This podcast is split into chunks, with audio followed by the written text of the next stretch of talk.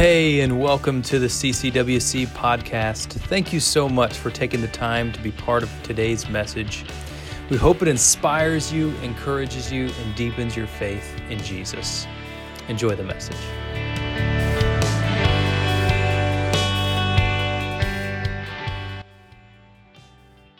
Well, I'm excited about this week. I'm excited to, to kind of continue this uh, series that we've been walking through, uh, specifically highlighting the plus ones in our life. And the question this morning at the, the, the forefront of where we're headed today is Who has God called you to share your faith with? Who has God called you to share your faith with? And this question probably has been posed, uh, in, you know, verbally or maybe just internally throughout the course of Christian history. Uh, what does it mean? How does it? What does it look like to step forward and share our faith? But also, what does it look like in our context to share our faith? Because our context is different. It's unique uh, compared to any other throughout the course of history as well. We are missionaries, so to speak, in our world. We're missionaries in our home sometimes, in our workplace, in the classroom, with our roommates, wherever it might be. We're missionaries because we live in a post Christian society. And what does that mean? It doesn't mean that Christ doesn't matter anymore. It doesn't mean that he doesn't uh, exist. It doesn't mean that he's, his power is omitted. It means that we live in a society where people don't have the same foundational beliefs that they did generations ago, and foundational understandings of who Christ is and what he's about. Most of the people sitting next to you uh, right now in this place probably have some semblance of a church background, but particularly in the context of the world to which you're going to enter into when we conclude the service today, many of the people you walk alongside probably do not have the same background or any background, may, uh, may it be, uh, in church at all or in the understanding of who Christ is. A post Christian society is defined like this it's one in which Christianity is no longer the dominant civil religion, but that is, has gradually assumed value, culture, and worldviews that are not necessarily Christian or that follow the teachings of Christ. You probably have seen examples of this in your own life. I've seen them throughout the course of my life and in ministry as well. No less than 10 years ago, I, I was having a conversation with a student that was uh, in a youth ministry that I was uh, serving. And we're talking about his family and his background, how he grew up in uh, the Catholic Church and his family still attended Catholic Church. And he, told, he told me that his parents had come one time to the church that I was serving at, and they decided they were not going to come back because we talked about this Jesus too much. And they wanted to hear more about God. And I look at that and I think that is somewhat uh, of something that we might laugh at because we understand the fact that, that Jesus is God, but at the same time, we live in a world where there's not a full understanding of, of who Christ is, not just the personhood, but the lordship.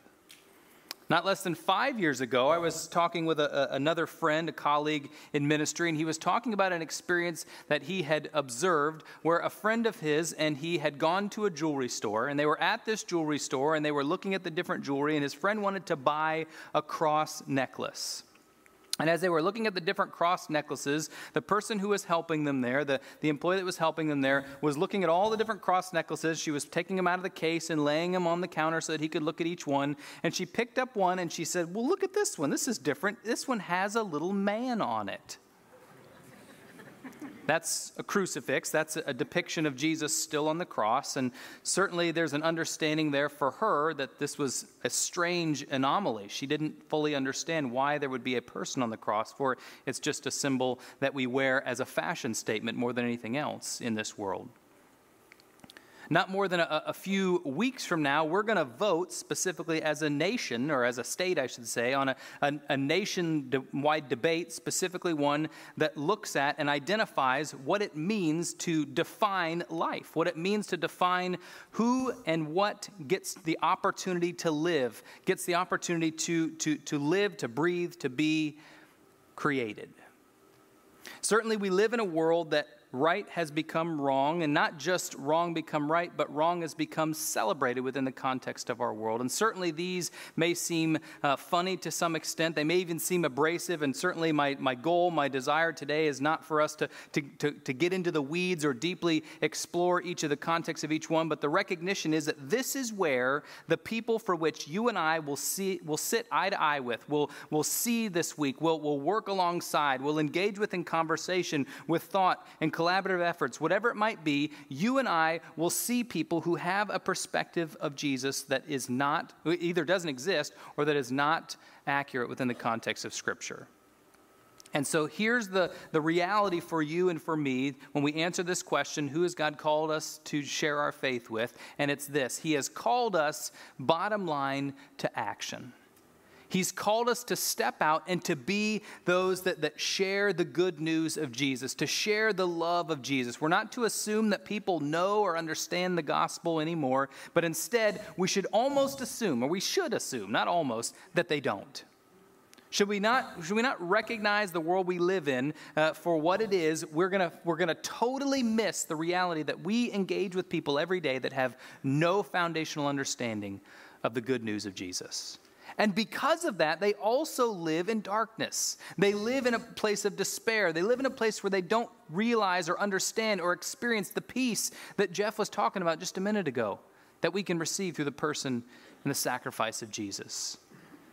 The people that we respond to, the people that we interact with, the people that we engage, those are the ones that God's called us to be disciples, to be disciples in front of, of Christ, and to be missionaries for. As Jesus ascended into heaven, Matthew records these words in chapter 28. It's called the Great Commission for some. It says, Therefore, go and make disciples of all nations, baptizing them in the name of the Father, and the Son, and the Holy Spirit, and teaching them to obey everything I have commanded you. And surely I am with you always to the very end of the age. And this core passage is one that points towards this succinct mission that God has called you and I to be part of. Certainly, there's a blessing involved here as much as there is a challenge and a mission to step into. But that blessing is done with the presence of Holy Spirit, with the understanding that we have the hope, the only hope that can bring light to this world, that we, you and I, get to step into a world and be the hands and feet, the mouthpiece of the Most High God. And so here's the question once again Who has God called you to share your faith with, to share your hope with, the hope that you have? The goodness that God has done, who has God put in your life? In this series of Who's Your Plus One, we recognize that God has put us in the position, put us in the place, put us in the environment that we are now in so that we might be ambassadors, salt and light for Him.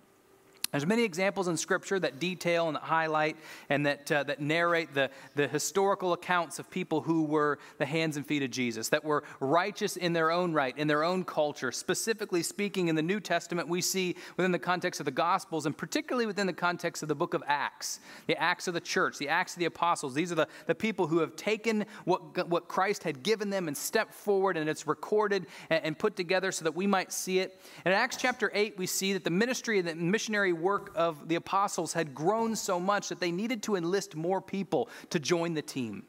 And so, as the Spirit placed people in their heart, they gathered them together and they created kind of this second team of disciples, those that would come in and do some of the physical work, that would go and spread the gospel, that would be part of the mission that God had placed forward.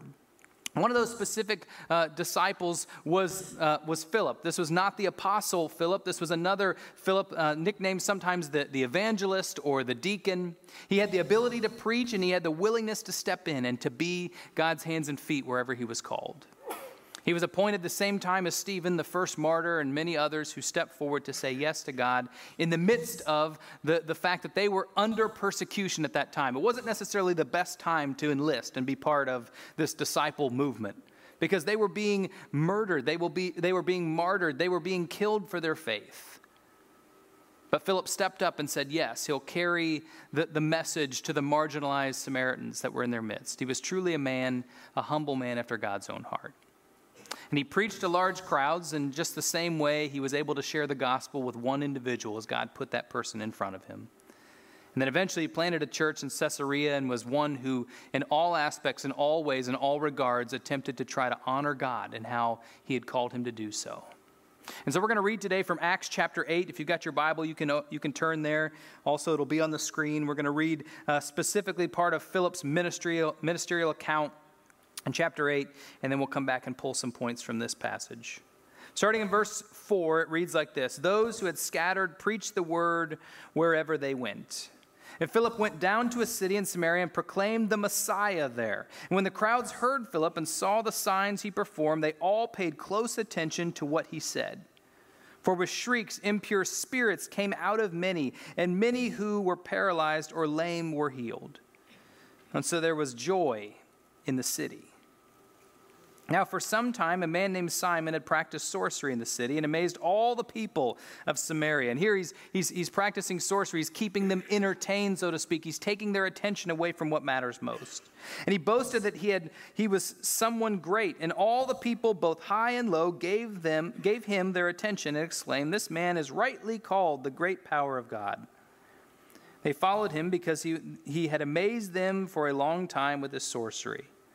But when they believed Philip as he proclaimed the good news of the kingdom of God and the name of Jesus Christ, they were baptized, both men and women.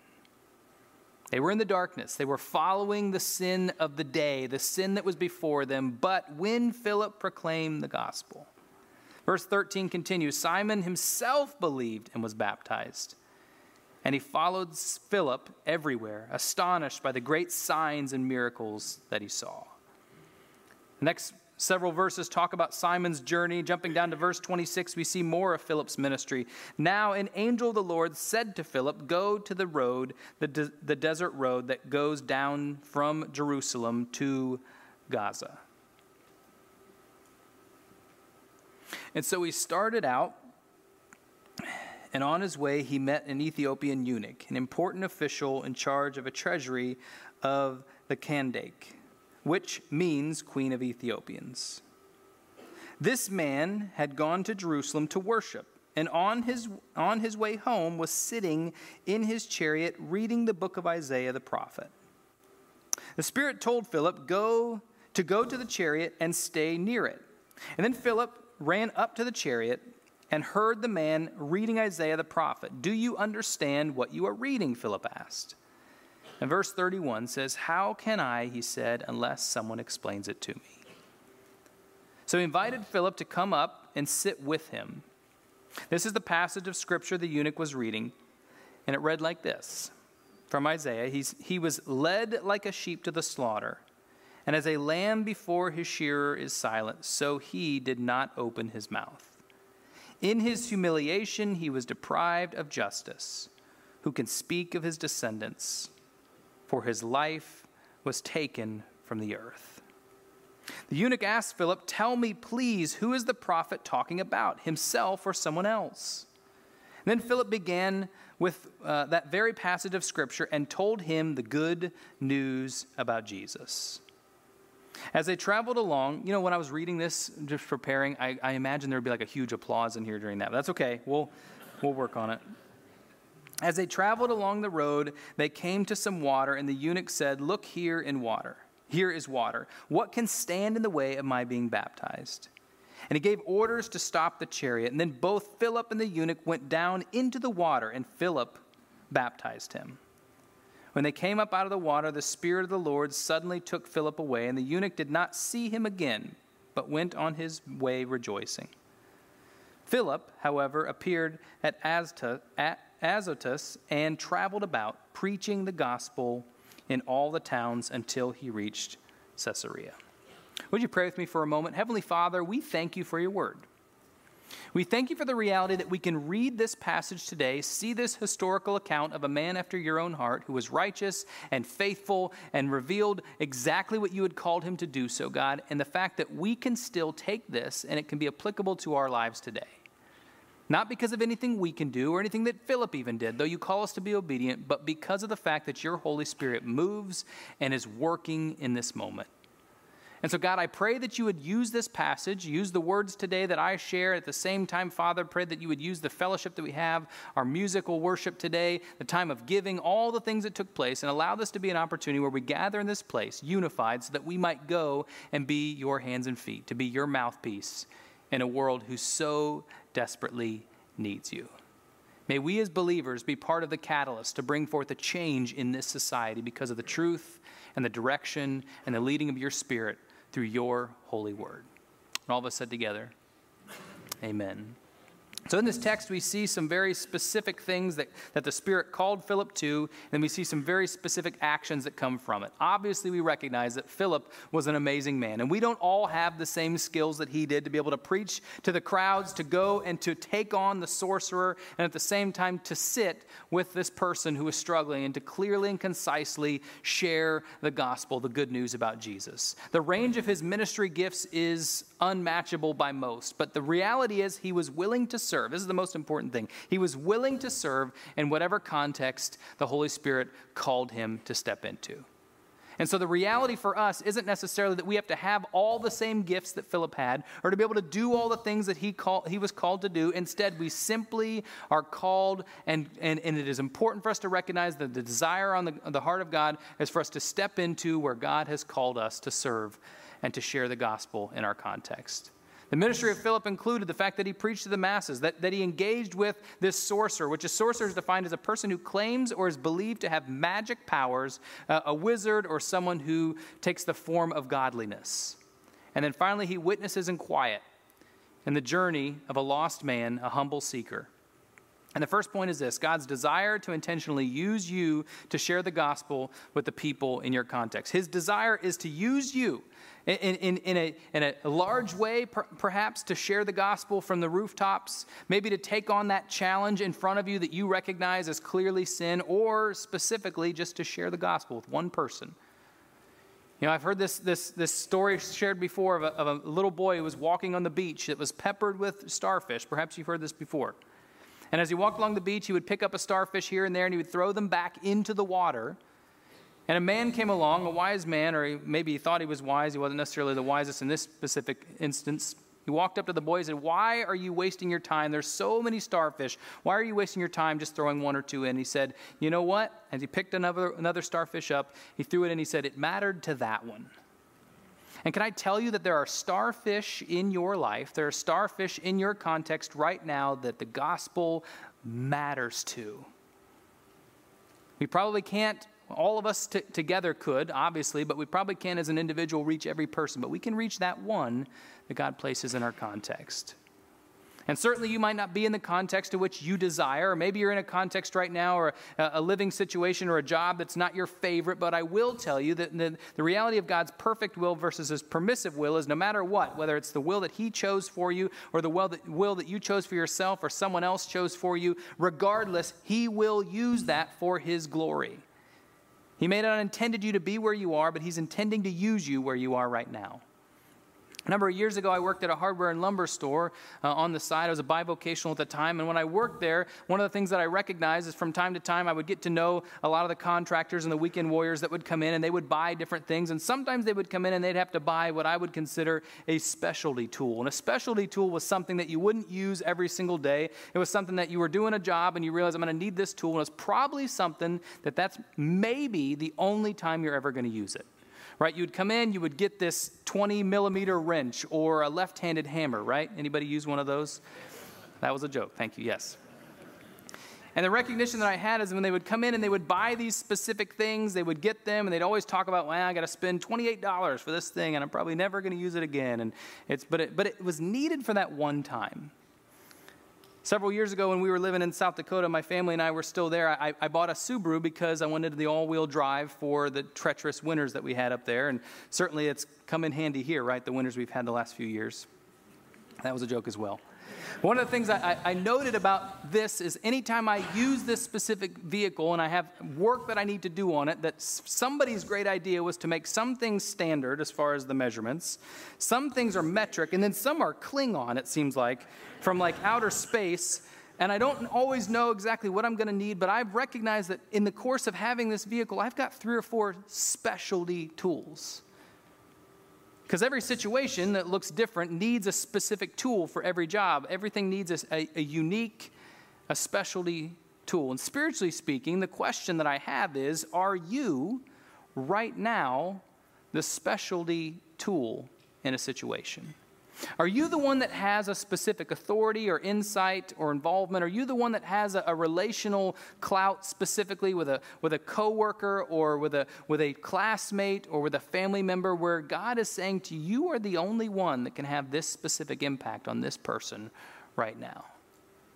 When I was younger, my parents, uh, a, young man, my parents bought me a, a, toolbox when I was just starting out after I left the house. And from there, at Christmas and sometimes a birthday, they might buy me an additional tool to put into that specific toolbox. And I would put them all in there, and I had this collection of tools. It was a pretty good collection of tools. And then I had kids, right? And what I'd find is when I needed this screwdriver, I needed this hammer, I needed this wrench, it was almost either never there, or when it was returned, it wasn't necessarily in the same shape that it was when initially was lent out. And so I'd find myself looking for tools. Where are they? Where did they get placed? Where did they go? And sometimes the sad thing is, and you've probably been here before, the tool that was borrowed, the tool that was missing, never showed back up again. What a sad thought, what a sad illustration that might be, spiritually speaking. We think about ourselves as being a tool in the hands of the Savior. What if, I'll make this rhetorical, what if the tool never showed back up? What if you and I, as the tool, never showed up in the situation that God intended for us to be used in that unique situation for a brother or sister? I want to reread verse 9 through 13. This is so key, specifically looking at the interaction that Philip had with this sorcerer. It says, Now, for some time, a man named Simon had practiced sorcery in the city and amazed all the people of Samaria. He boasted that he was someone great, and all the people, both high and low, gave him their attention, exclaimed, This man is rightly called the great power of God. They followed him because they were, he, was, he had amazed them for a long time with, with his sorcery. But when they believed Philip as he proclaimed the good news of the kingdom of God and the name of Jesus Christ, they were baptized, both men and women. And Simon himself believed and was baptized. And he followed Philip everywhere, astonished by the great signs and the miracles that he saw. Simply put, there's power in the gospel. Simply put, there's power in the gospel. Here, he didn't have to have any special words. Philip didn't come with some agenda. Philip didn't come with some special program or wait for something to happen. Instead, he simply came into the midst of the darkness and said, I know the one who brings the light. Let me tell you about him. You know, sometimes we, we might get timid to share our, our faith because we don't know all the answers, we don't have it all figured out, but we do know the answers that God's given us. In fact, that's called our testimony. Last week, you heard just a few individuals share their testimony from Athletes in Action. And as they did, they talked about a specific instance of how God had impacted their specific life. And God uses those stories oftentimes, which we even read about. Some are recorded in Scripture to be able to bring encouragement, to open our eyes, and to recognize the goodness of the gospel. The Beatles sang a song, All You Need Is Love, which I think is true. The only problem is, I think they defined love differently than we do within the context of the church, right? They had it wrong in definition, for God is love. Actually, in John 1 or 1 John 4, it reads like this, verse 7, Dear friends, let us love one another, for love comes from God. Everyone who loves has seen has, has been born of God and knows God. Whoever does not love does not know God, because God is love. Furthermore, it does not, uh, uh, you know, it doesn't ask for, for us to make the, the transformation. In fact, in this story, it doesn't say that Philip brought any transformation at all. In fact, in Matthew chapter 28, it says, teaching them to obey everything I've commanded you. As a result, I will bring the transformation. The Spirit will come and bring transformation for us. And the disciples at that time, and specifically for Philip, they didn't have the New Testament like we have it. Instead, they taught primarily the teaching was the gospel, the good news, the, the, the stories about what Jesus had done and how he could change our lives. What if all you knew about the gospel, the good news of Jesus, was simply just Jesus was born, he was perfect, he died, he rose again, he ascended into heaven, he'll return? Would that be enough? Would that be enough? Because certainly I will tell you, when you read the rest of Scripture, the whole of Scripture, it all points to that same core. It all points to the same core of a Savior, of a God who entered into a fallen and broken world, lived a perfect life to be that perfect sacrifice so that you and I could experience perfect love. That's the goodness of God. That's the message of God. I did an escape room one time many years ago. This was uh, when I was still doing youth ministry as well, actually. And I was with a group of high school students, and this was a lot of fun. We go into this room, and if you've never done an escape room before, they're confusing and chaotic and exciting all at the same time. And the best part about it is, after an hour, you're done. Like, that's, that's the good part about it. Essentially, there were 10 of us, and we were put in this room. And the escape room is a, is a series of clues and puzzles that you have to try to solve so that eventually you can unlock the door, get out of the room, and you, you, you beat the clock, so to speak, because you have a certain amount of time. With a few hints, we did eventually get out of the room after we asked for several hints. And I, I, can say in this, I see some very extreme parallels to the church when it comes to an escape room, the church that we recognize and the faith that we can share. Looking back, we asked for a few times, we asked for a person that was running the room to give us some vague clues to help us on our way. In fact, we found ourselves asking the question, just like the Ethiopian eunuch did uh, How can I, he said, unless someone explains it to me? Right? I, am in this fog. I, I see kind of the, some of the pieces, but I can't put them all together. And sometimes in, in our lives or in, in the lives of the people around us, we see the fact that we may speak a language that they don't fully understand. You might uh, appreciate this, but oftentimes on a Sunday, my wife will say to me after the service, You did, you know, it was a good message today, but you said this or you said that and you didn't fully explain it. People are going to be confused. And I often think to myself, I'm confused, so I don't know. we can understand sometimes the language that we speak, but others might not. And when we ask for, when they ask for clues and we play a game of hot, warmer, or colder kind of thing. We don't do them any help. We don't do them any justice. Instead, God calls us specifically to bring them to the foot of the cross. As Christians, we have people, intentionally or unintentionally, asking us every single day in our context for the light. We have people every single day asking for us, maybe even vaguely, for clues towards the truth. And it might not be, hey, tell me about this passage that I'm reading. It might just be, hey, I'm struggling in my marriage, or I'm struggling to recognize what priorities are most important, or my child is, is really fighting me on this, or I've got a, an elder uh, relative that's, that's, that's failing in health. In all of those situations, what they are saying is, tell me about the hope of Jesus. And so, specifically, as the church, we find ourselves recognizing that we are the person sitting outside of the escape room with the people that are in there, or the person that's in there in our context, and they're asking for clues. And I think about how cruel it would be just to say, okay, here's a clue so that you can move on to the next thing, or you can maybe figure out the next puzzle, rather than recognizing that we have the key right there. You and I have the key right here. We have the key, just like Philip did when he met with this man on, the, on, the, on his journey. And he sat down and he said, Let, me not tell you about the four, you know, the, the, the, all the spiritual laws. Let me not tell you about the Ten Commandments. Let me tell you about the person of Jesus. The clues, they may seem nice, but in a post Christian world, a lot of that doesn't make any sense. Instead, we have to get right to what matters most, which is what does hope actually look like? Where does peace actually come from? Comes from Jesus. So, are you helping others discover the key, or are you playing a game of hot and cold? I had a professor once share this message when he was talking about preaching. He says, Preach as if your congregation had a terminal illness and this was the last time or the last thing that they would hear. You know what? I don't think that's just accurate or just true of me standing on this platform right now. I think that's true of all of us right? Because we don't know how much time we have left anyway. We don't know how much time this world has left. And so, folks, the reality is we should live lives looking at the people around us as if they might have a terminal illness. And this is the last interaction, the last engagement we might ever have with them. All right, this final point is a, is a three parter. I want to reread verse 26 through 29 once again because this is the core, this is the crux of it. It says, Now an angel of the Lord said to Philip, Go south to the road, the desert road that goes down from Jerusalem to Gaza. And so he started out, and on his way, he met an Ethiopian eunuch, an important official in charge of the treasury at Kandake. And he said, This man has gone to Jerusalem to worship, and on his way home was sitting in his chariot reading the book of Isaiah the prophet. And the Spirit told Philip, go to the chariot and stay near to it. See, God speaks through uh, different aspects in our life. He may speak through an angel or, or, or a dream or another person. And here's the two questions that come from this specifically before we, we jump into these points. The first one is this When was the last time God spoke to you?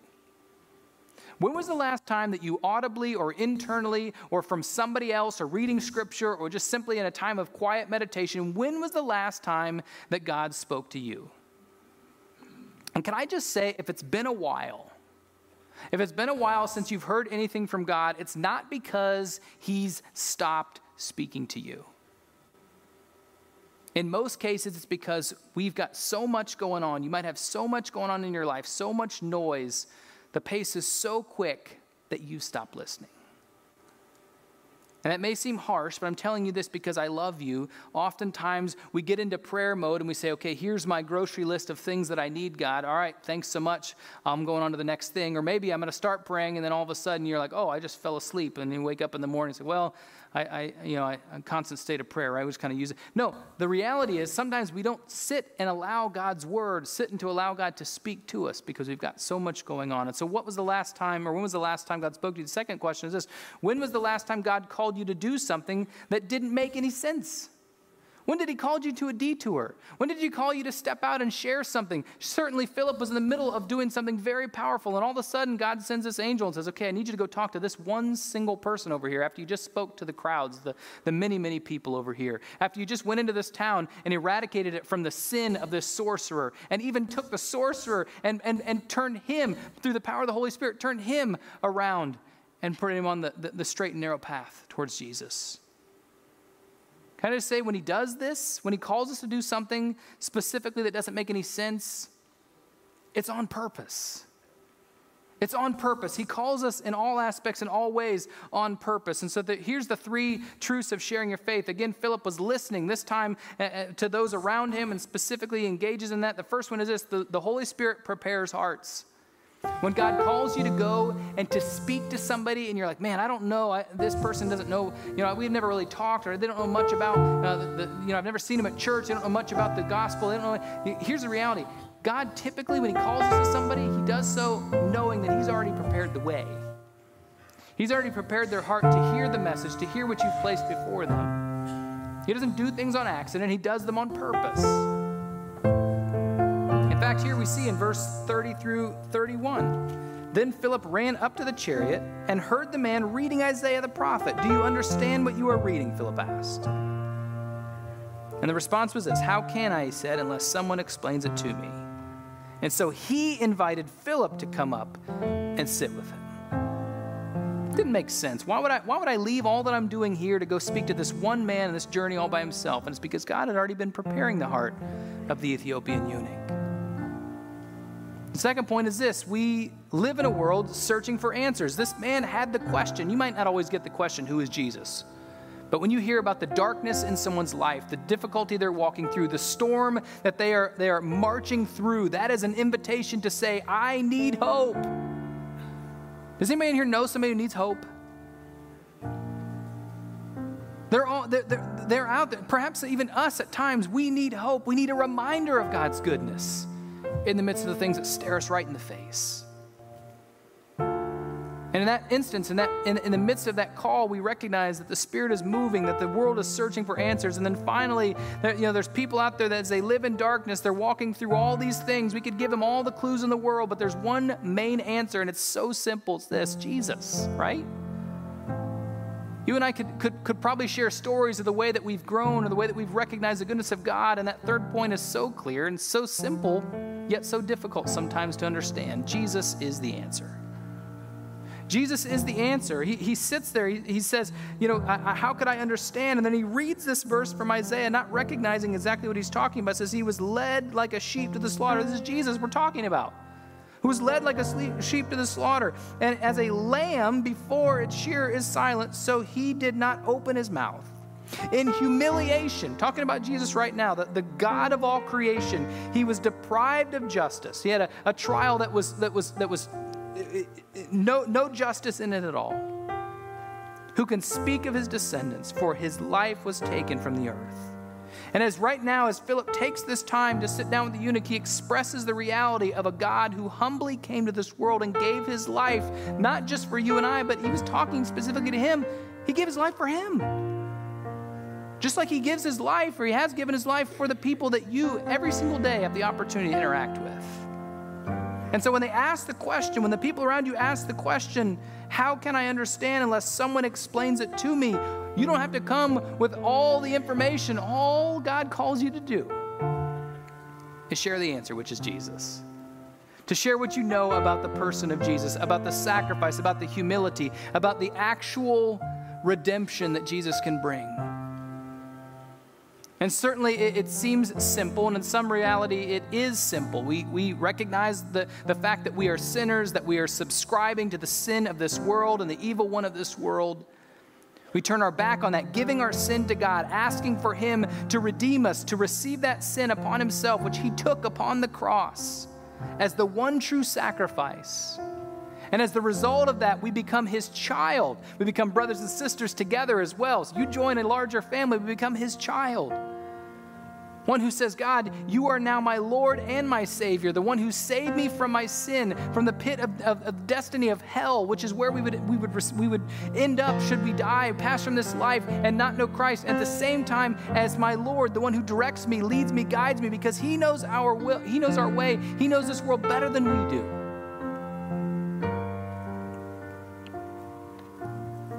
There was a class that I was in one time. This is a long time ago. This was I was still in high school. It was a class that I was in one time where the, the teacher at the end, after you would do your test, you would get a retake, another retake, and finally they would hand out the answer key as like a, okay, take this and study it because at the end of the year we're going to go through these things again. And it was so easy at that point, so simple. Here is the answer key. This is the thing that's going to fulfill the, the, the need for this class. Can I just tell you? We have the answer key. He is the answer.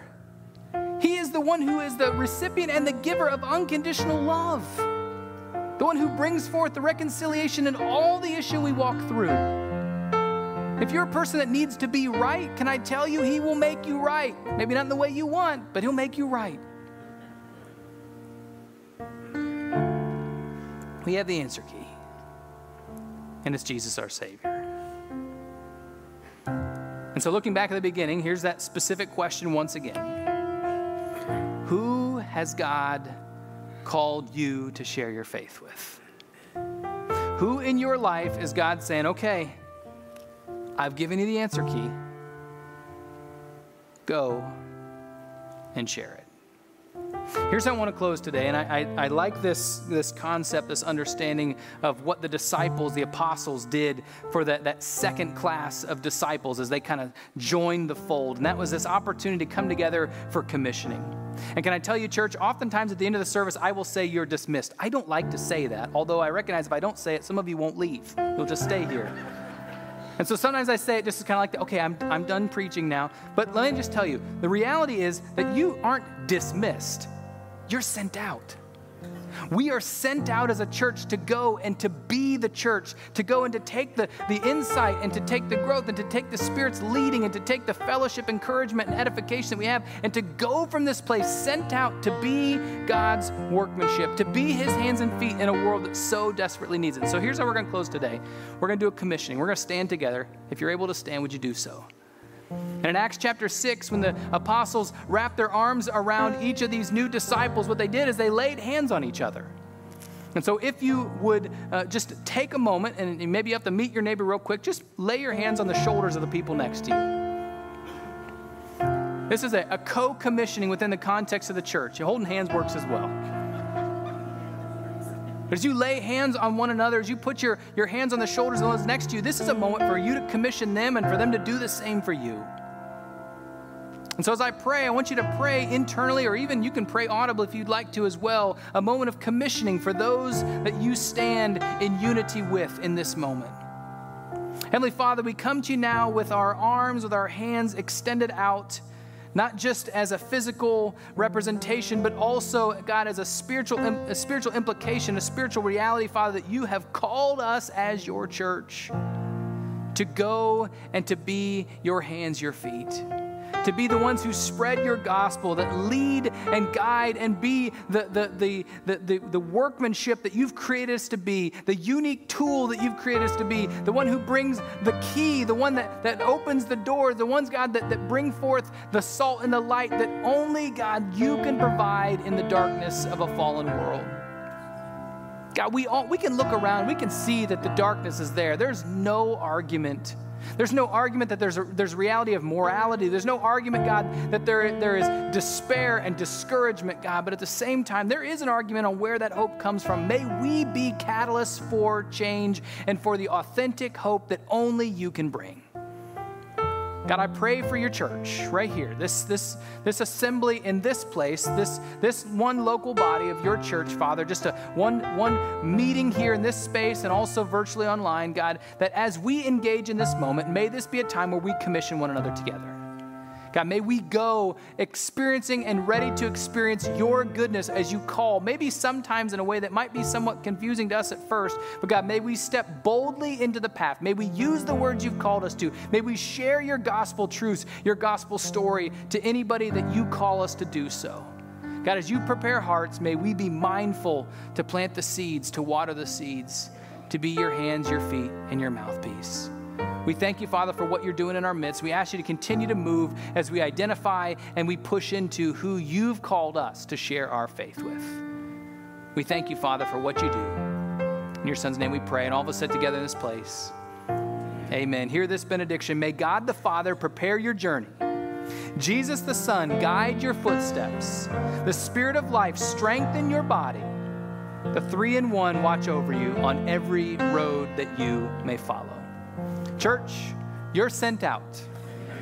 I love you.